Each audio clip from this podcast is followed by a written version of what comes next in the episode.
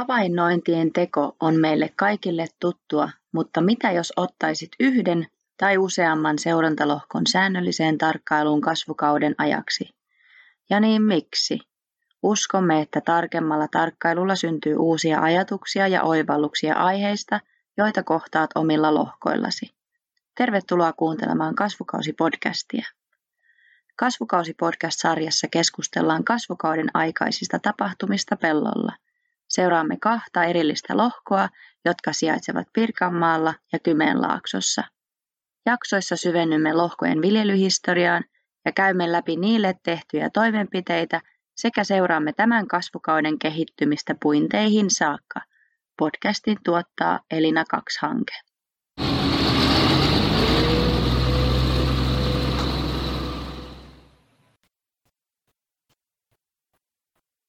Seuraavaksi me päästäänkin sitten hiukan tarkemmin katsomaan näitä meidän seurantalohkojen maanäytteitä ja miettimään sitä, että mitä me niistä saataisiin irti tai osattaisiin arvioida.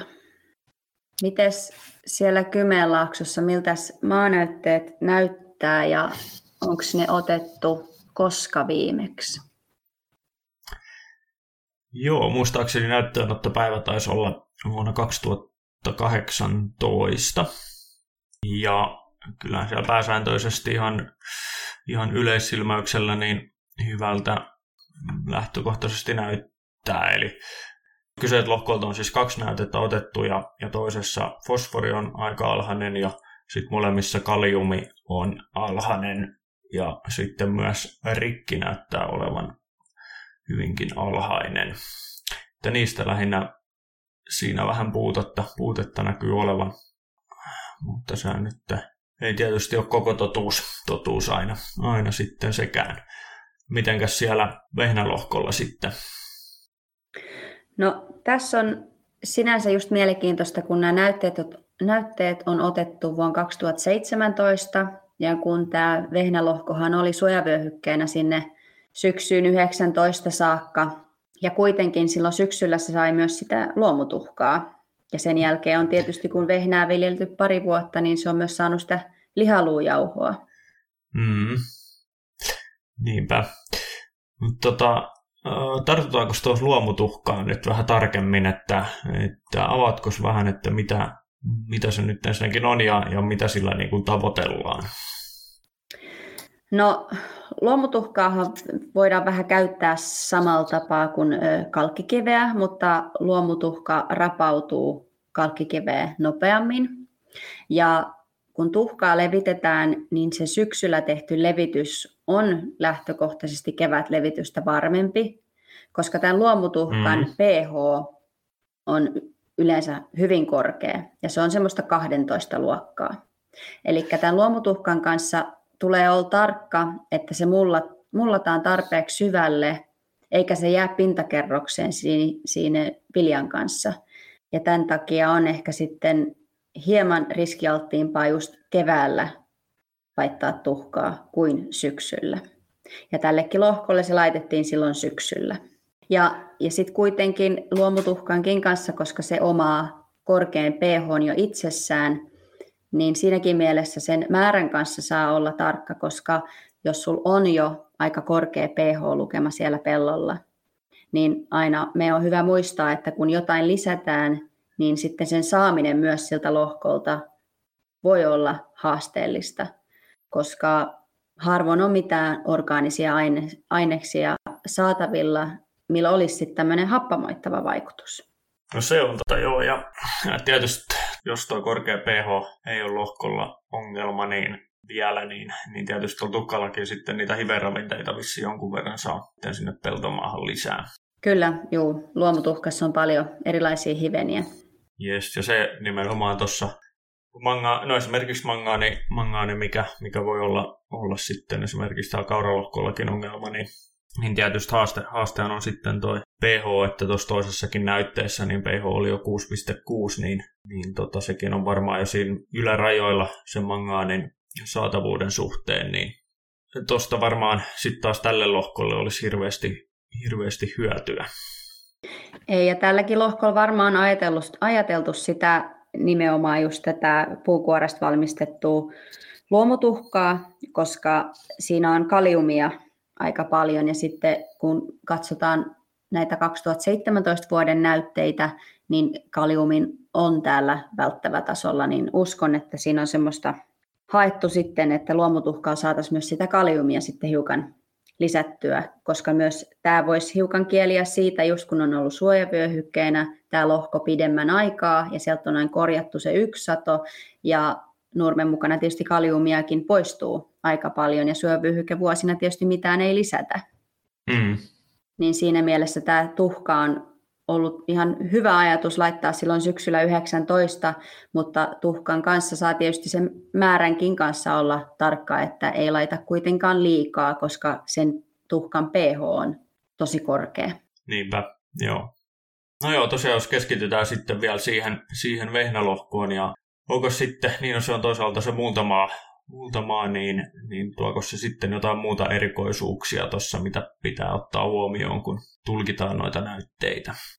No tietysti nykyään me puhutaan paljon tästä kationin vaihtokapasiteetista ja, ja itsekin käytän näitä laskureita työssäni, niin tietysti multamaalla tämä kationin vaihtokapasiteetti on luokiteltu 29, niin esimerkiksi tämän kanssa sellaista arviointia on ehkä hiukan vaikeampi tehdä, että paljonko nyt ravinteita mahtuu peltoon verrattuna sitten vaikka kivennäismailla.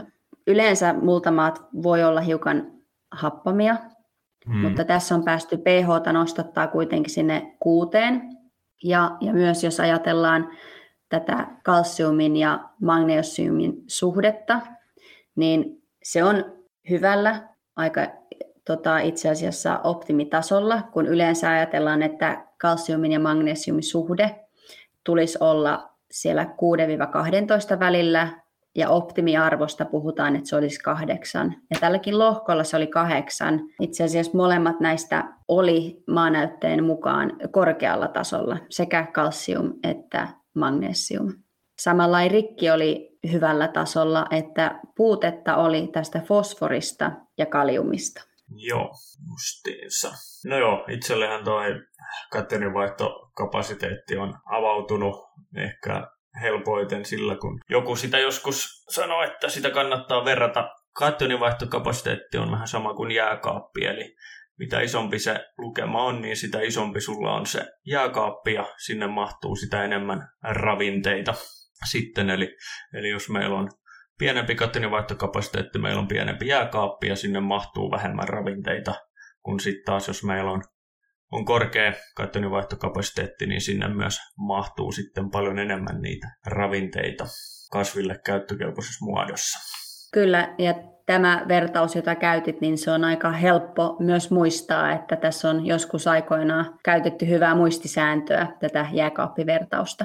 Mm, kyllä. No sitten, jos ajatellaan nyt tätä fosforia yleisesti, ja fosforistahan puhutaan aika paljon, ja meillähän on sitä kyllä mm. maaperässä aika paljon, mutta se on tietysti apatiittimuodossa, ja se on siellä vaikeasti otettavissa, eli ei ole sitten kasville käyttökelpoista tämän meidän nuoren niin. maaperän takia, eli se ei ole vielä ehtinyt rapautua, niin tämä fosfori on sinänsä aika haasteellinen ja paljon puhuttu ravinne, ja tässäkin kun näitä maa-analyysejä katsotaan, niin se on myös alhainen. Ja, ja tota, tietysti fosforia on yleisesti siellä maavedessä aika vähän tarjolla, mistä se kasvi nimenomaan sitten saa parhaiten sitä käyttöönsä. Ja fosforissa, kun muistetaan, niin se liikkuvuus on aika heikko, joten periaatteessa sen kasvin juurten tarvis kasvaa niin sanotusti sen fosforin luo. Ja tässä taas korostuu myös sitten se maan rakenne, jotta sitä fosforia kasvi saisi, jotta kasvi pystyisi myöskin syvempiin kerroksiin kasvattamaan juurensa, niin myös fosforin osalta Joo. sen maan rakenne korostuu. Niinpä. Vaikuttaako sitten jotkut muut ravinteet esimerkiksi tuohon fosforin saatavuuteen tai saantiin? No joo, itse asiassa kun me puhutaan aina näistä kasvin ravinteiden otosta ja, ja, ja ravinteilla on keskenään niin sanotusti tämmöisiä antagonistisia tai stimuloivia vaikutuksia toisiinsa nähden. Ja Tätä voidaankin tarkastella esimerkiksi sellaisen Mulderin kaavion avulla. Mm-hmm. Lähtökohtaisesti ensiksi voidaan ajatella, että no mitä sillä antagonismilla sitten tarkoitetaan. Eli sillä tarkoittaa sitä, että yhden ravinnepitoisuuden nousu maaperässä vähentää toisen ravinteen aktiivisuutta. Jos esimerkiksi maassa on korkea kalsiumpitoisuus, niin se vähentää tällöin fosforin aktiivisuutta, mutta sama pätee myös toisinpäin. Eli jos maassa on liikaa fosforia, niin se vähentää tämän kalsiumin aktiivisuutta. Ja sitten taas liikatyppi vähentää kaliumin aktiivisuutta. Ja nämä on nyt niitä niin sanottuja antagonistisia vaikutuksia. Eli miten just mm-hmm. nämä yhden ravinteen nousu maaperässä vähentää juuri tämän toisen ravinteen aktiivisuutta. Mutta sitten me voidaan myös puhua tästä stimulaatiosta, joka taas tarkoittaa sitä, että yhden ravinteen kasvu taas vaikuttaa myönteisesti toisenkin ravinteen aktiivisuuteen. Ja näitä on muun muassa fosforilla ja magnesiumilla. Ja sama pätee esimerkiksi typpeen ja molybdeeniin. Eli nämä ravinte, ravinteiden otto, kasvin ravinteiden otto on hyvin mielenkiintoista ja mitä enemmän näihinkin syventyy, niin huomaa, että sen monimutkaisempaa se on. Eli aina kun mietitään mekin vaikka maanäytteen kautta, että nyt on tosta ja tosta puutetta, niin hyvä on ehkä hetkeksi pysähtyä ja miettiä, että okei, jos lisään nyt tätä, niin miten se vaikuttaa näihin muihin ravinteisiin. Näinpä, ja useimminhan meillä on sitten noita antagonismisia vaikutuksia. Mutta joo, mutta sitten tietysti toi maan pH vaikuttaa kanssa noihin ravinteisiin ja ja mitäs täällä vehnälohkolla, niin no siellä oli tietysti jo vähän vanhentunut näyte kenties, mutta, mutta ollaanko siinä niin kuin hyvällä tasolla? No nyt kun kerran vehnä on kyseessä, niin voisihan se pH olla myös hiukan korkeampi, mutta ehkä lähtökohtaisesti en ajattelisi, että toi pH 6 olisi nyt rajoittava tekijä kuitenkaan vehnän kasvulle. Onko se samaa mieltä vai ajatteleeko että sen pH-arvon tulisi olla kenties hiukan korkeampi ajatellen nyt ihan kevätvehnän viljelyä?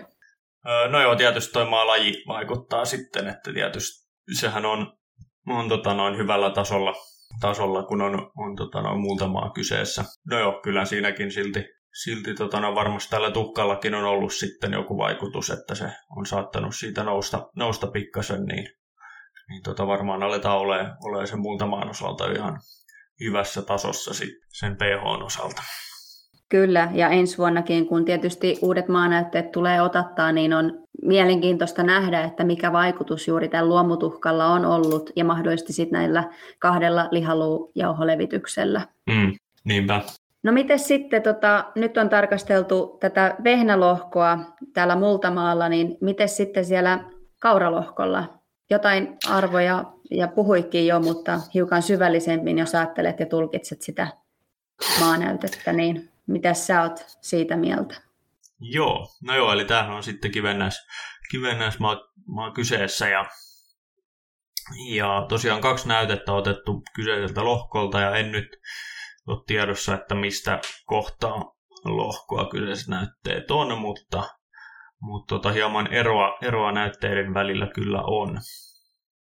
Ja tietysti tarkastelua lähdetään, lähdetään sitten sit maalaista vuodesta liikkeelle ja, ja molemmat näytteet oli runsasmultaisia ja, ja sitten maalaaji oli, oli tota, noin toisessa hieno ja toisessa sitten hiuessavi savi merkattu siihen. Ja tosiaan pH vaihtelee, vaihtelee näiden välillä, eli tämä hieno hiata, niin on 6,6 ja, ja sitten hiuessavi oli 6,1. Eli siinäkin on suhteellisen iso, iso heitto, heitto näiden kahden nä, näytteen välillä. Syitä, syitä ei sitten tiedä, mutta, mutta kannattaa varmaan sitten esimerkiksi kalkitusta kun suunnittelee, niin, niin vähän miettiä, että, että riippuen miten nämä näytteenotot on sinne lohkoille sijoittunut, että, että kannattaakohan sitä kalkkia sitten esimerkiksi ihan joka, joka kohtaan sitä peltoa levittää, että toi 6.6 on, on jo aika korkea, korkea sitten, sitten tälle hietamaalle. Eli päästäänkö nyt tässä kohtaa sitten juuri tähän ö, täsmälannotusasiaan, mistä nyt on viime aikoina aika paljon puhuttukin? No esimerkiksi joo, että, että tota, siinä voidaan, voidaan sitten tarkastella seuraavia näytteitä, kun otetaan, niin, niin voi miettiä, että haluaakohan niitä ottaa kenties vähän tiheämpää, eli, eli ottaisikin esimerkiksi jakaisi vyöhykkeisiin sen, sen lohkon ja ottaisi näytteet eri, eri vyöhykkeistä keistä sitten ja sen jälkeen suunnittelisi sen kalkituksen esimerkiksi sitten vyöhykekohtaisesti, jos, jos tosiaan niissä näinkin suuria eroja esiintyy. Ja toisaalta sitten tämähän käytän apuna, apuna sitten tota, Osmo-hankkeessa tota, noin kehitettyä katoninvaihtokapasiteettilaskuria, johon sitten Excel-taulukkoon niin voidaan tuoda nämä maanäytetulokset ja, ja sieltä sitten saadaan vähän tarkempaa analysointia noista tuloksista. Ja tosiaan molemmille maanäytteille niin, niin tuo katoninvaihtokapasiteetti oli 14. Eli no joo, siinä keskiarvoinen ehkä toi tulos. Tosiaan sitten täältä löytyy, löytyy Tuomas Mattilan tekemä tai kääntämä, kääntämä tällainen taulukko sitten lisäksi, jossa voidaan arvioida sitten näiden näytteenoton paikkansa pitävyyttä tai vertailla, vertailu sitten, että onko nämä tulokset ihan järkeviä. Tosiaan, jos, jos toi toinen näyte olisi hiuessavia, kuten, kuten se on laboratoriossa määritelty, niin silloin tuo 14 katodinvaihtokapasiteetti viittaa siihen, että meillä olisi, no joo, voisi sanoa, että vähämultainen maalaji sitten siinä vaiheessa. Eli, eli tämän avulla voidaan sitten myös vain arvioida noiden aistinvarasten analyysien tulkintaa, tulkintaa että todennäköisesti tuota savesta tuossa maanäytteessä ei ihan noin niin paljon ole, vaan jos tuo multavuus nyt pitäisi suurin piirtein paikkansa, että se olisi runsasmultavaa tai multavaa, niin todennäköisesti tämä toinenkin näyte on, on melko hiatapitosta. Pitosta, että, että sehän tosiaan näissä voi aiheuttaa vaihtelua ja pientä tulkinnan varaa, varaa kun tosiaan toi maala ja multavuus, multavuus tota, noin analyysit on lähtökohtaisesti aistinvarasia.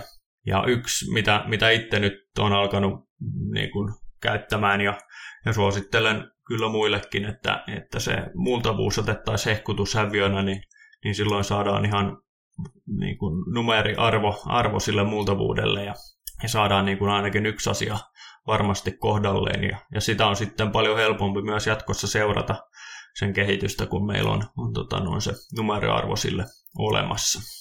Joo, tätä meinasinkin sinulta kysyä tätä hehkutusasiaa, mutta pääsit, pääsit sanomaan tämän hehkutushäviön ennenpää, mutta se on jo tärkeä pointti kyllä, että se hehkutushäviö kyllä kannattaa ottaa. Joo, ja varsinkin kun sen mukaanhan vielä ainakin toistaiseksi, niin noin lannotustasotkin määritellään sen muuntavuuden mukaan, niin se on hyvä, hyvä itsellekin sitten tiedostaa, että mikä se todellisuudessa on. No mites nyt sitten, kun siellä oli jossain tätä 6.6 ja sanotaan yleensä, että esimerkiksi se mangaanikin, niin sen mm. puutetta näkyy sitten, mitä korkeimmat pH, niin muistatko yhtään, että nyt kun tämä kauralla oli tehty tai tehdään vähän näitä kokeita, eli siellä oli myös tätä mangaanipeitattua siementä sit levitetty, niin sattuko se osumaan esimerkiksi tälle alueelle, missä oli tämä korkeampi pH? Öö, joo, no sitä ei ole tietoa jo noista näitä pisteistä, että missä, missä ne, mistä ne on otettu, että, et, tota, ei, mutta se voidaan kyllä varmaan selvittää, selvittää ja katsoa, että onko tosiaan sitten näitä, mistä kohtaa nämä näytteet on sitten sieltä lohkolta otettu. Hmm. Ja sitten aina mietityttää tämä maanäytteiden ottaminen, kun et, et siitä puhutaan paljon, että jotta saataisiin myös parempia tuloksia ja nähtä sitä kehitystä kun vuodet etenee, niin onko sinulla tähän joku vinkki antaa tai taktiikka, että miten sä pidät huolen siitä, että sä otat ne näytteet myös tulevina vuosina aika lailla niistä samoista kohdista? Koska nyt on nähty, että sitä vaihtelua siellä pellolla on hyvinkin paljon.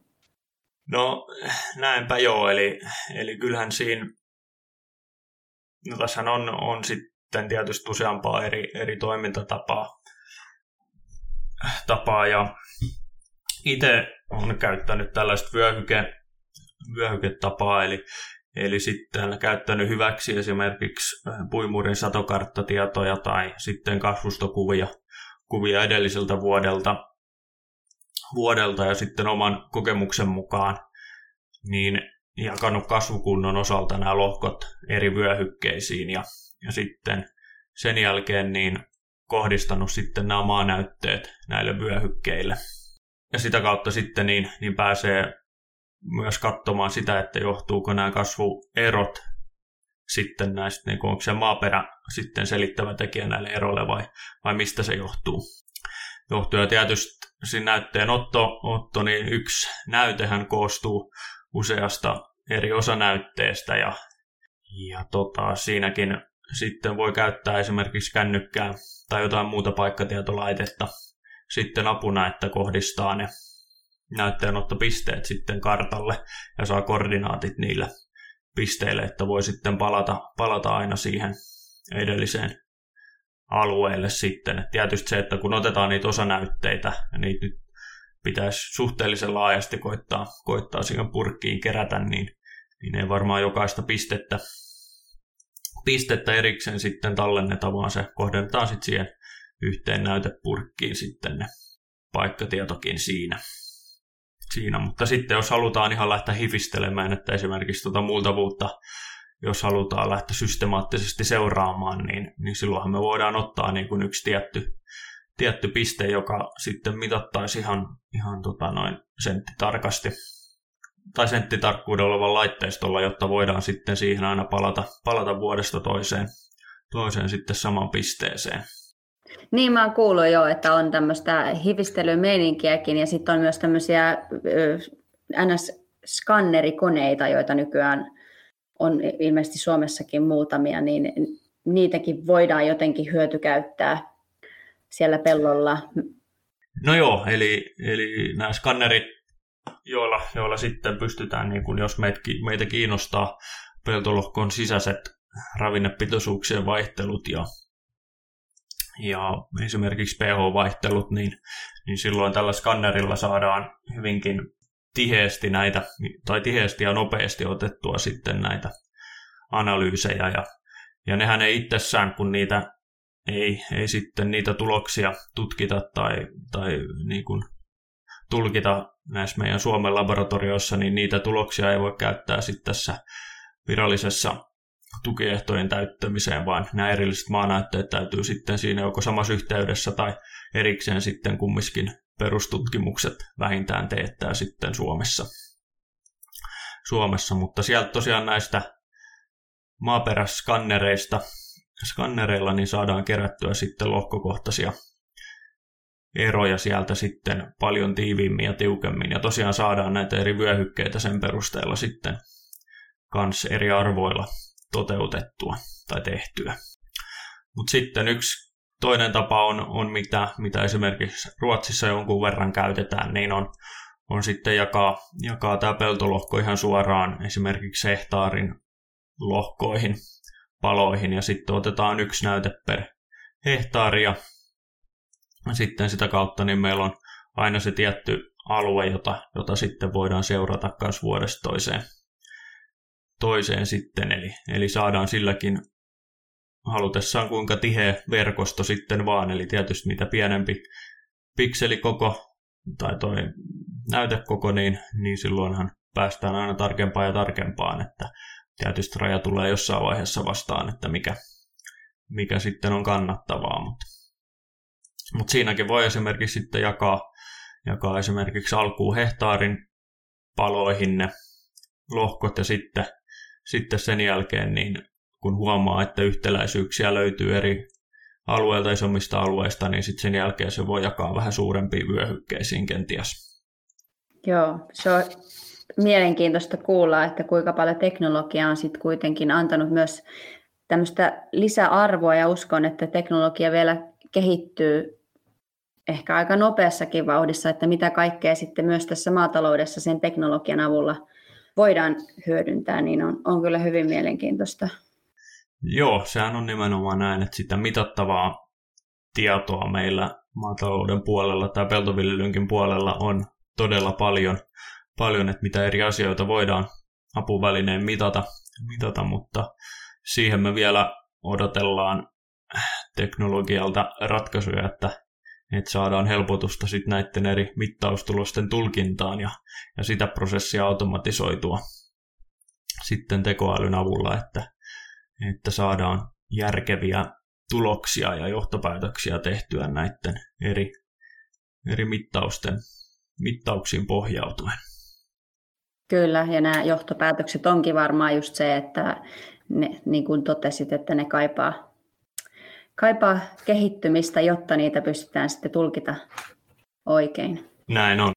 No mites kun me puhuttiin esimerkiksi tuossa vehnälohkollakin oli fosforista vajetta ja fosfori nyt on puhuttanut jo aika kauankin, niin mites, minkälaiset fosforitasot täällä kauralohkolla oli? No joo, sama juttu, sama juttu että fosforit oli, tai itse asiassa toisessa näytteessä niin oli ihan ok, eli siellä oli hyvä, hyvä arvo tosiaan toisessa näytteessä, mutta toisessa oli sitten jo huono. Eli siinäkin tosiaan fosforin osalta on, on tota, no, vaihtelua. Et sekin on mielenkiintoista, että mikä siinä, siinä sitten on pohjalla. Ja sitten toisaalta, no joo, sekin puoltaa sitten näiden luomulannoitteiden käyttöä, käyttöä eli, eli siellä nimenomaan sitten saadaan, saadaan fosforia kanssa jonkun verran sinne peltoon ja kasville käyttöön. Että. Ja tuossa sivuttiinkin jo aikaisemmin sitä, että meillä on kyllä maaperässä paljon fosforia, mutta että miten sen fosforin rapautumista voisi sitten edistää, niin tota, tietysti keinoja voi olla monia, mutta ehkä lähtökohtaisesti sen fosforin rapauttamiseen, niin, niin kalkitus on tietysti yksi väline sitten ehkä, koska sillä kalkituksella saadaan vähennettyä sitä pellon happamuustasoa. Ja sitten kun puhuttiin jo aiemmin, niin myös se maan hyvä rakenne vaikuttaa tämän fosforin hyödynnettävyyteen. Eli toisin sanoen kestävällä murrakenteella ja suurilla huokosilla on, on roolinsa, jotta se vesi pääsee imeytymään maaprofiilista syvemmälle, eikä se lähtisi sitten liettymään siitä, mm. tai liettämään siitä maan pinnalta. Ja sitten taas sitä kautta synnytä pintavirtailua ja sitten tulisi tätä fosforihukkaa. Ja, ja fosforin saatavuuteen vaikuttaa tietysti sitten tämä multavuus, mistä nyt on myös tässä jakson aikana puhuttu. Mitenkä se maan multavuus sitten vaikuttaa siihen kasvin fosforin saantiin? Kun multavuus kasvaa, niin orgaanisen aineksen määrä kasvaa, ja kun organista aineesta on tarpeeksi siellä pellolla, niin se orgaaninen aines kiinnittyy sinne hiukkaspinnoille, ja sitä kautta se tukkii sieltä niin sanotusti kaikki paikat, ja tällöin kasvi saa sitä fosforia paremmin käyttöönsä. Eli voitaisiin todeta, että mitä multavampi maa, niin sitä paremmin kasvi saa hyödynnettyä sitä fosforia. Ja sitten, sitten taitaa olla nämä, mistä, taisit mulle mainitakin etukäteen, nämä sienet, milloin kanssa vaikutuksensa sitten? Mykoritsosienethän elää tiettyjen kasvien kanssa symbioosissa ja ja viljalla, viljallakin nyt jonkun verran, mutta pääasiassahan, tai suurin näiden mykoritsosienien isäntäkasvina, niin, niin on sitten toi mansikka, eli mansikallakin esimerkiksi ei välttämättä tarvitse sitten fosforilannotusta tai kannata fosforilannotusta antaa ollenkaan, vaan se pystyy näiden mykoritsosienien avulla sitten ottamaan ihan siitä maaperästäkin sitä fosforia jonkun verran irti. Eli, eli tota, niiden tietysti eri sienibakteerien hyödyntäminen niin, niin on myös sitten mahdollista tässä fosforin kanssa. Mielenkiintoista. On paljon erilaisia syitä tähänkin esimerkiksi. Ja tämä on vain yksi palikka nyt tässä koko kokonaisuudessa. Ja näistäkin voisi varmasti puhua ikuisuuden fosforistakin ja mitkä kaikki siihen vaikuttaa. Että tämä on kyllä tosi, tosi tota, miten se voisi todeta, monialasta ja haastavaa ja paljon pitäisi oppia ja ymmärtää. Ja, ja sitten on, vielä, sit on vielä paljon semmoisia perspektiivisiä asioita, mihin me ei voida millään tasolla vaikuttaa, kuten meidän sää, joka on nyt tänäkin keväänä huomattu. Näin on. Eli sitten meillä on vielä käsittelemättä se kolmas pääravinteista, eli, eli toi kaliumi, niin osattaisiko me siitä, siitä sanoa mitään, että mist, miten se maaperässä esiintyy ja, ja mistä sitä saataisiin lisää? Niin, äh, kyllähän kaliumin tarpeesta luomussakin paljon puhutaan ja mietitään, että miten sitä lisättäisiin, varsinkin jos luomussakin säilörehun korjuuta tehdään ja sitä kautta kaliumia poistuu aika paljonkin lohkolta, niin mä en oikeastaan osaa sanoa, että mikä olisi niin kuin, myös talouden näkökulmasta se paras vaihtoehto kaliumin lisäämiselle, että biotiittiähän käytetään jonkin verran, mm. mutta nyt tässä yhtäkkiseltään ei tule, jos ajatellaan niin kasvien kautta tai hyvän viljelykierron kautta tai maan orgaanisen aineksen lisäyksellä, että mikä olisi se paras reitti sille kaliumin lisälle, niin nyt on todettava, että en, en, en tiedä sen biotiitin lisäksi sitten, että, ja sitten tietysti ehkä tuhkat, mutta mut mikä olisi se mm. paras keino lisätä kaliumia peltoon?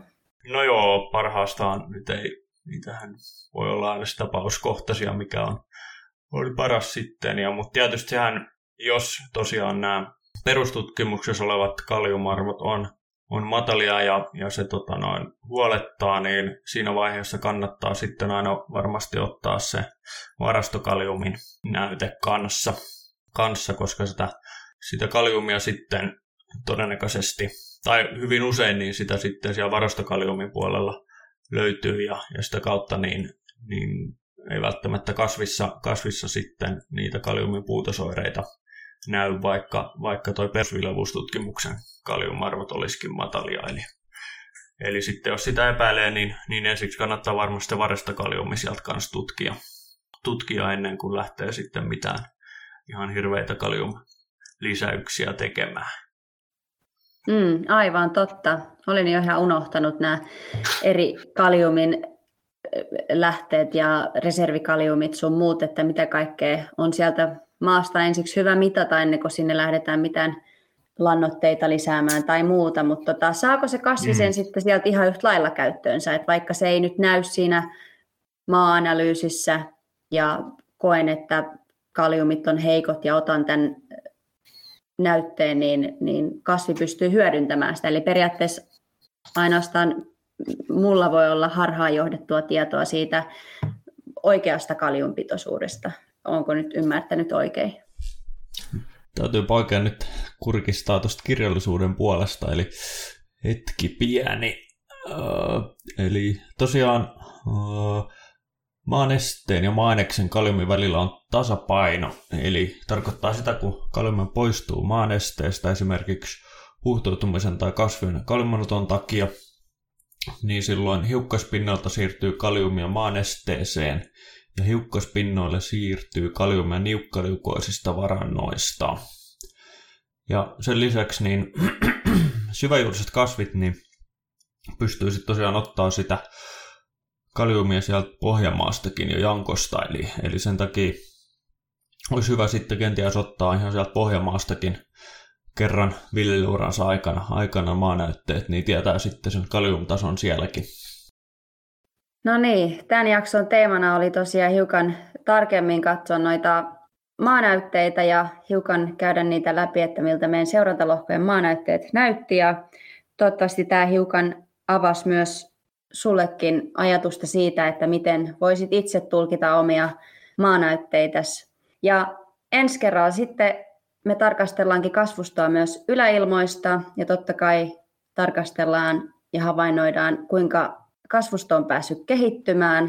Lohkoilla on myös tarkoitus tehdä pikamittauksia, jotta nähdään hiukan typpitilannetta ja siinä samalla myös on tarkoitus vielä katsoa muun muassa mangaanipitoisuuksia. Kuullaan siis ensi jaksossa. Kiitos, moi. Moi.